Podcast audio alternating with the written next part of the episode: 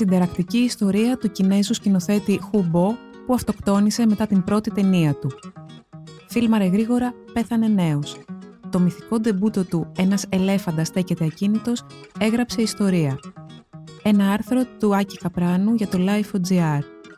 Εκφώνηση Μαρία Δουρκοπούλου. Για να μας ακούτε, ακολουθήστε τη σειρά ηχητικά άρθρα στα Apple Podcast, στο Spotify και στα Google Podcast. Είναι τα podcast της Lifeo. Αισθάνομαι ένοχος που δεν τον προστάτεψα όπως έπρεπε. Είναι ντροπή. Όμως, πώς να προστατέψεις κάποιον που βρίσκεται συνεχώς μέσα σε μια θύελα; Έγραφε βιβλία, σενάρια, θεατρικά έργα. Τρομακτικό. Ατέλειωτο. Στη δουλειά του πάντως ήταν πάντοτε ευαίσθητος και ευγενικός. Άκουγε τους πάντες και έδινε σημασία σε κάθε λεπτομέρεια. Βιαζόταν να προλάβει, συνεχώς. Ίσως και να γνώριζε ότι δεν του έμενε πολύς χρόνος. Μπέλα Τάρ.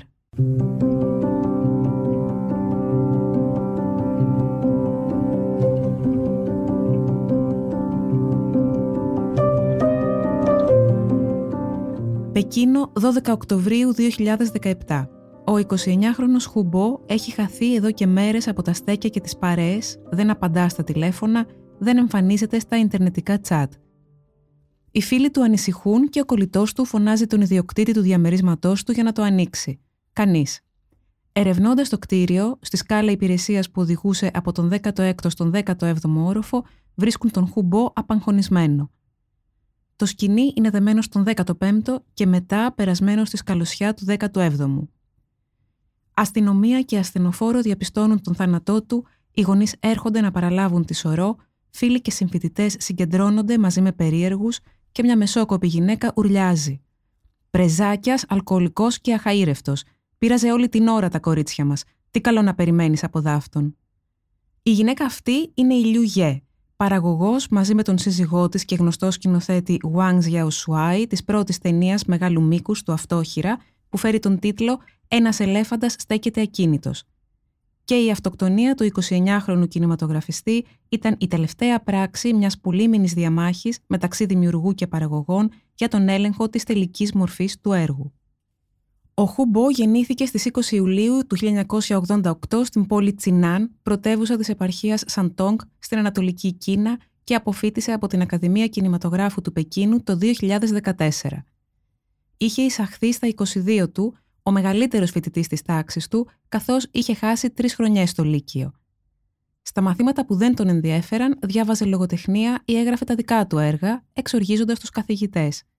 Στην Ακαδημία κέρδισε από πολύ νωρίς το παρατσούκλι Ο Βασιλιάς του Ήπνου, μια και συνήθιζε να καθυστερεί στα πρωινά μαθήματα, καθότι ξενύχτης.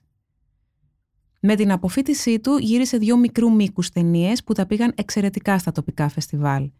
Κάποιοι παραγωγοί τον προσέγγισαν για να τον αναθέσουν σκηνοθεσίες κατά παραγγελία εμπορικών ταινιών εγχώριας κατανάλωσης, αυτό όμως ήταν το τελευταίο που αναζητούσε ο Μπό. Το 2016 είχε εκδώσει ήδη την νουβέλα ένα τεράστιο ρήγμα, δημιουργώντας αίσθηση στους λογοτεχνικούς κύκλους της Κίνας και την ίδια χρονιά ο καταξιωμένος σκηνοθέτης Wang Jiaoshuai και η γυναίκα του Liu Ye υπέγραψαν μαζί τους συμβόλαιο για την πρώτη του μεγάλου μήκους ταινία ο Μπό παρουσιάζει το σενάριο του «Ένας ελέφαντας στέκεται ακίνητος» βασισμένος σε μια ιστορία από το τεράστιο ρήγμα.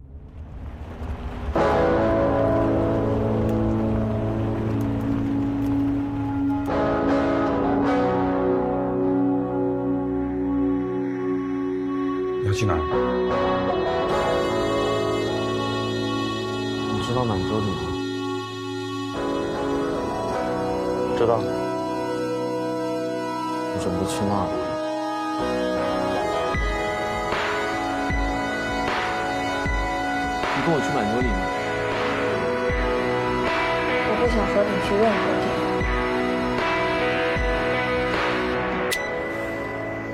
Το φιλμ προορίζεται να διαρκέσει τέσσερις ώρες και τότε ξεσπούν οι πρώτες κάθετες αντιδράσεις από τους δυο παραγωγούς. Μια ταινία τεσσάρων ωρών δεν έχει καμιά προοπτική εκμετάλλευση στο εσωτερικό. Οι κόντρες γίνονται εντονότερες και το ζευγάρι των παραγωγών παροτρύνει τον Μπό να παραδειγματιστεί από την επιτυχία των κορεατών mainstream ομοτέχνων του. Το γεγονός ότι ο Γιαοσουάη παρουσίασε φέτος τη νέα του ταινία Γέμου διάρκεια τριών ωρών μπορεί πλέον να οδηγήσει και σε δεύτερες σκέψεις.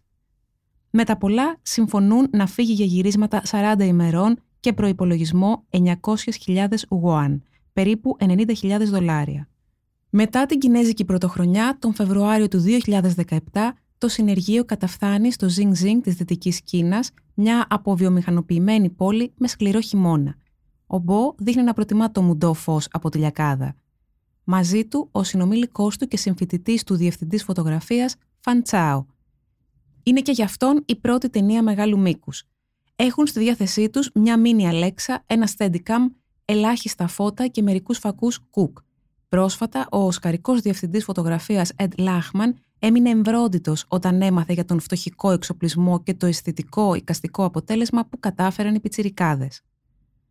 Το cast, μερικοί νεαροί ως επιτοπλίστων πρωτάριδε ηθοποιοί, με εμπειρία καθημερινών σύριαλ και τηλεοπτικών σοου.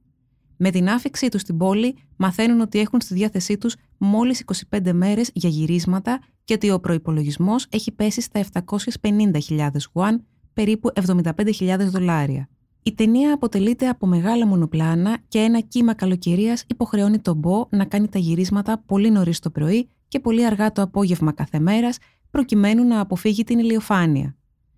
Το υπόλοιπο διάστημα το καταναλώνει με εξαντλητικές πρόβες, μια και δεν υπάρχει χρόνος για πολλές λήψεις του ίδιου πλάνου. Από τις πρώτες ημέρες των γυρισμάτων, όταν ο Μπό στέλνει στους παραγωγούς το υλικό, τα μηνύματα από το Πεκίνο είναι αποθαρρυντικά. Το υλικό είναι χάλια. Κατάλαβε ότι εδώ δεν παίζουμε. Ήταν ένα από τα μηνύματα τους Γέου Σουάι. Ο Μπό κρατούσε screenshots. Η ΓΕ καθημερινά σχεδόν του τηλεφωνεί και τον προσβάλλει, τον κατηγορεί ότι τεμπελιάζουν όλη μέρα και τρώνε τα λεφτά της παραγωγής. Εν τέλει, τα κοπιαστικά γυρίσματα ολοκληρώνονται, ο Μπό επιστρέφει και μοντάρει ο ίδιος την ταινία. Δεν είναι μεγάλη δουλειά, έχει την ταινία ακριβώς στο μυαλό του και το μοντάρισμα μεγάλων μονοπλάνων δεν είναι ιδιαίτερα χρονοβόρα διαδικασία. Το τελικό cut φτάνει τα 235 λεπτά. Οι δύο παραγωγοί δεν το συζητούν. Δεν υπάρχει καμία περίπτωση η ταινία να κυκλοφορήσει με αυτήν τη διάρκεια και δεν πρόκειται να χρηματοδοτήσουν περαιτέρω το post-production. Με τον Μπό να παραμένει αμετάπιστος, συμβιβάζονται να τους παραδώσει ένα νέο cut δύο ωρών για εμπορική εκμετάλλευση, με την τετράωρη βερσιόν να προορίζεται μόνο για τα φεστιβάλ. Ο Μπό μοντάρει επί ένα μήνα. Πετσοκόβει τα μεγάλα μονοπλάνα, υποχρεώνεται να ενθέσει μεσότιτλους για να εξηγήσει το story, το δύο ώρο αποτέλεσμα δεν του λέει τίποτα, η ατμόσφαιρα και ο ρυθμός της ταινίας έχουν χαθεί. Παίρνει και τις δύο εκδοχές και ταξιδεύει στην Ταϊβάν. Εκεί συναντά τον Λιάο Σανγκ, γνωστό Ασιάτη Μοντέρ και μόνιμο συνεργάτη του Χου Χσιάο Σιέν. Ο Σανγκ βλέπει και τις δύο βερσιόν και εγκρίνει την τετράωρη χωρίς κουβέντα. Ο Μπο επιστρέφει στο Πεκίνο δικαιωμένος, ενώ αργότερα θα μάθει ότι κάποια στιγμή η παραγωγή πρότεινε στον Σανγκ να αναλάβει το μοντάζ της ταινίας. Στα γραφεία της παραγωγής τις επόμενες ημέρες ξεσπάει ένας τρομερός καυγάς μεταξύ του Μπο και των παραγωγών. Ο Μπό του προτείνει ότι μπορεί να βρει άλλη εταιρεία παραγωγής που θα εξαγοράσει τα δικαιώματα, όμως το ζευγάρι των παραγωγών ζητάει 3,5 εκατομμύρια για να συμφωνήσει. Στον απορριμμένο Μπο απαντούν πως πρέπει να συνυπολογιστούν τα λειτουργικά έξοδα και η προσωπική τους εργασία, όπως και τα διαφυγόντα κέρδη της εταιρείας παραγωγής.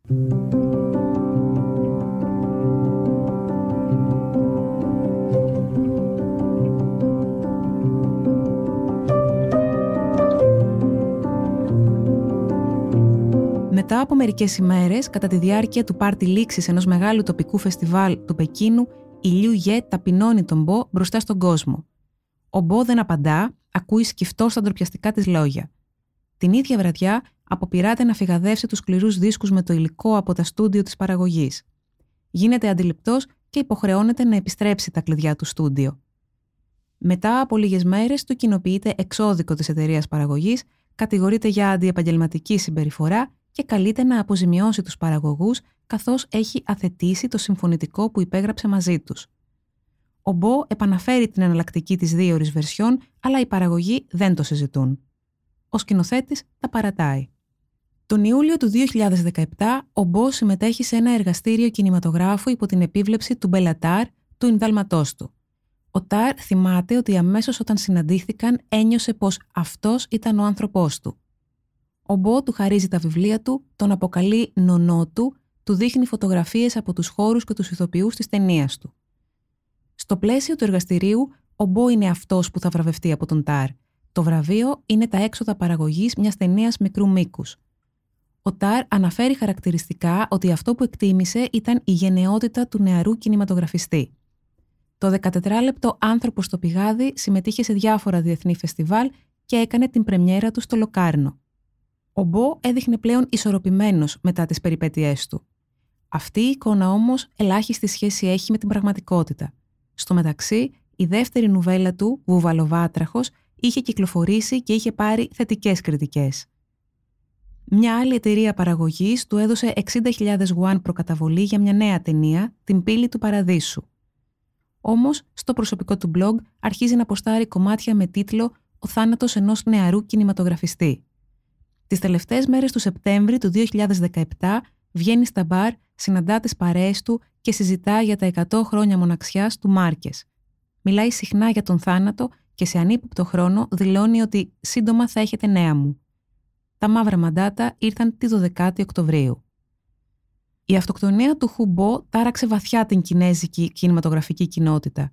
Η ιστορία με τους παραγωγούς είχε γίνει ευρύτερα γνωστή. Μια τρίτη εταιρεία παραγωγής μεσολάβησε, η ταινία στην αρχική τετράωρη εκδοχή της μπήκε στο μιξάζ και ολοκληρώθηκε στα τέλη της χρονιάς. Παρουσιάστηκε στο Διεθνές Φεστιβάλ First στο Hong Kong, όπου κέρδισε το βραβείο κοινού. Στους τίτλους της ταινίας απουσιάζουν τα ονόματα των αρχικών παραγωγών. Στη θέση τους είχε μπει αυτό της μητέρας του Μπο, στην οποία κατέληξαν τα δικαιώματα. Αυτή άλλωστε παρέλαβε και το βραβείο. Όμως, το πραγματικό μπαμ έγινε στο Φεστιβάλ Βερολίνου το Φεβρουάριο του 2018. Η ταινία προβλήθηκε ανήμερα της Κινέζικης Πρωτοχρονιάς. Οι αντιδράσεις από κοινό, επαγγελματίες και κριτικούς ήταν άμεσες.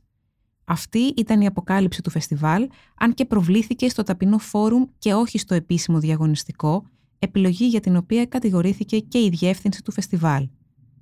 Το στέμα του Καλτ ήρθε κατευθείαν, ο θρύλος του σκηνοθέτη που αυτοκτονεί μετά το πρώτο του έργο κινητοποιεί και τους πιο αδιάφορους θεατές.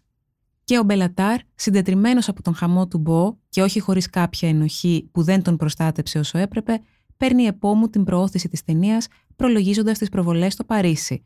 Το ίδιο και ο Γκάς Βαν Σαντ στη ΣΥΠΑ.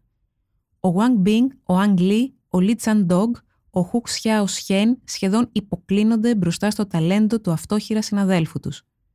Η διεθνής κριτική, ακόμα και πιο συντηρητικά έντυπα σαν το Hollywood Reporter και το New Yorker, μιλά για τη σπουδαιότερη σύγχρονη ταινία. Και το συγκλονιστικό φιλμ με τίτλο «Ένας ελέφαντας στέκεται ακίνητος», που ήδη χαρακτηρίζεται ως κλασικό, διανέμεται σε 20 χώρες, όντας ένα θριαμβευτικό ντεμπούτο και συγχρόνως κύκνιο άσμα ενός δημιουργού που σύμφωνα με τα λόγια του Μπελατάρ έκαιγε το κερί του και από τις δύο άκρες. Ήταν ένα άρθρο του Άκη Καπράνου για το Life.gr. Τα podcast της Life ανανεώνονται καθημερινά και τα ακούτε μέσα από το Life.gr ή τις εφαρμογές της Apple, του Spotify ή της Google.